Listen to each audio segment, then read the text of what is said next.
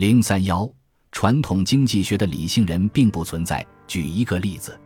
比如你预定了一张演唱会的门票，价格两千多元，付完钱收到门票，悉心珍藏。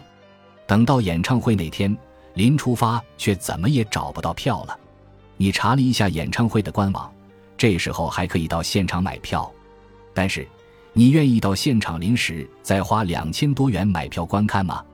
类似的案例我们聊过。虽然我们可能已经知道了损失厌恶是不对的，但是对于生活中的此类问题，恐怕大多数人还是会沉浸在找不到票的痛苦之中。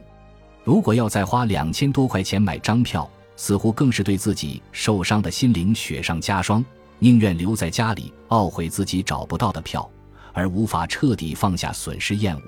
赶紧到现场补买新票，看一场开心的演出。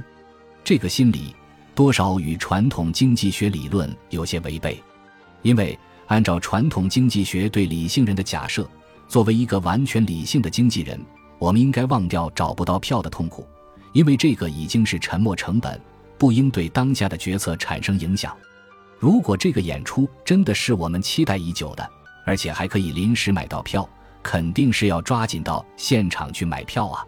但是事实上，我们却无法做到这么理性。传统经济学理论与现实之所以会产生这些偏差，是由于现实生活中的人并不符合理论上对经纪人的设定。相比绝对理性的经纪人来说，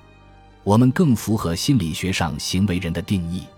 我们的行为不仅是理性的，更受到外界环境、经历、个性、情感等非理性因素的影响。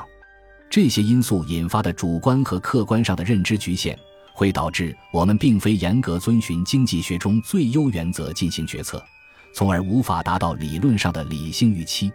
行为经济学作为实用的经济学，将行为分析理论与经济运行规律、心理学与经济科学有机结合起来，以发现现今经济学模型中的错误或遗漏，进而修正主流经济学关于人的理性、自立、完全信息。效用最大化及偏好一致基本假设的不足，行为经济学衍生出了很多对人性的认知，比如确定效应、心理账户、锚定物等。我们在之前的篇章中已经有所介绍，此处不再赘述。既然你问起来如何利用行为经济学与自己的非理性行为做斗争，那么我就再给你介绍几个典型的认知偏差。我们或许无法也不应该把自己训练成一个冷酷的绝对理性的人，但是知道非理性行为对决策造成的偏差，却可以帮助自己更清晰地认知这个世界，从而让将来的决策比自己、比别人更精准那么一丢丢。很多时候，这一丢丢的优势就会带来无尽的红利。